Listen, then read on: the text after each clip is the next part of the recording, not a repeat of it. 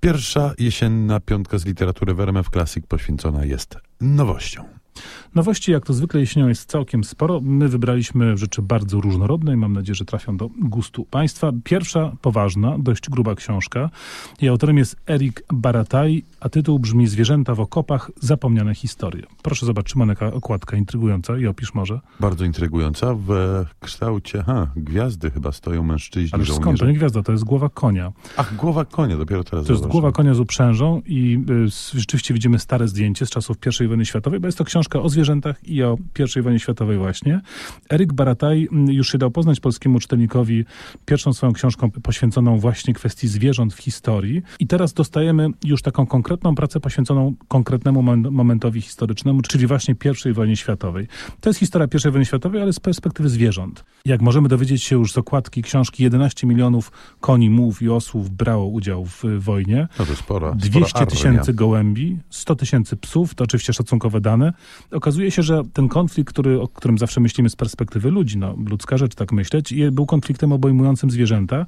I tę książkę daje się czytać z dwóch stron. Po pierwsze, dla miłośników zwierząt będzie ciekawym rozdziałem w relacjach ludzko-zwierzęcych. No nie ukrywajmy, rozdziałem niespecjalnie sympatycznym dla naszego e, ludzkiego rodzaju.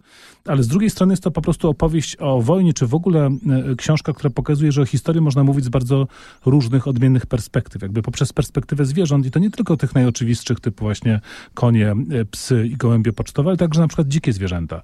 Zwierzęta z gospodarstw domowych brały na swój sposób, czy były wykorzystywane wykorzystywane do tej e, tragicznej wojny. I jeszcze przy zwierzętach na chwilkę się zatrzymajmy, bo ja przyniosłem książkę jeszcze grubszą niż ty, mój drogi, przeszło tysiąc e, stron. Rzeczywiście wygląda dość imponująco. Książkę, e, hmm, poety, pieśniarza, trudno e, powiedzieć, który ze zwierzętami też może się kojarzyć, z wilkami przede wszystkim, chociażby słynna jego piosenka Obława, czy z psem. I z Katarzyną. Z kolei w, e, z psem w utworze Encore.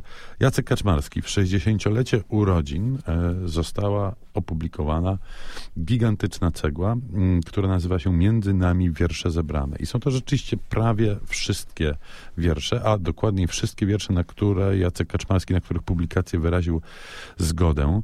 Mm, bardzo solidnie rzecz e, przygotowana, która, e, no tak, właśnie e, zawiera w sobie te treści, które znamy z koncertów, płyt i nagrań najróżniejszych, które jak funkcjonują na papierze, to państwo muszą ocenić sami. Odkąd Bob Dylan dostał Nobla, było to w zeszłym roku, przypominam, mm, piosenka została troszeczkę nobilitowana. Jako, ja się do dziś nie mogę pogodzić. Jako utwór literacki. Natomiast są tu też rzeczy, które nie były pisane z myślą o, o śpiewie, jak chociażby fraszki na pracowników Radia Wolna Europa, które mi akurat umiarkowanie się mm, podobają. Natomiast e, no jest to ciekawe, zobaczyć jak ta e, znana jednak powszechnie e, materia poetycko-piosenkarska Kaczmarskiego wygląda mm, czarno na białym, ale też ciekawie jest, przerzucając tą książkę, która jest ułożona w porządku chronologicznym, zobaczyć jak Kaczmarski się rozwijał, jak zmieniał swoje podejście do poetyckiej materii. No, mamy Kaczmarskiego czytać, a nie słuchać, więc teraz posłuchamy czego innego. Polecimy sobie na grzbiecie trzmiela w takt muzyki rymskiego Korsakowa.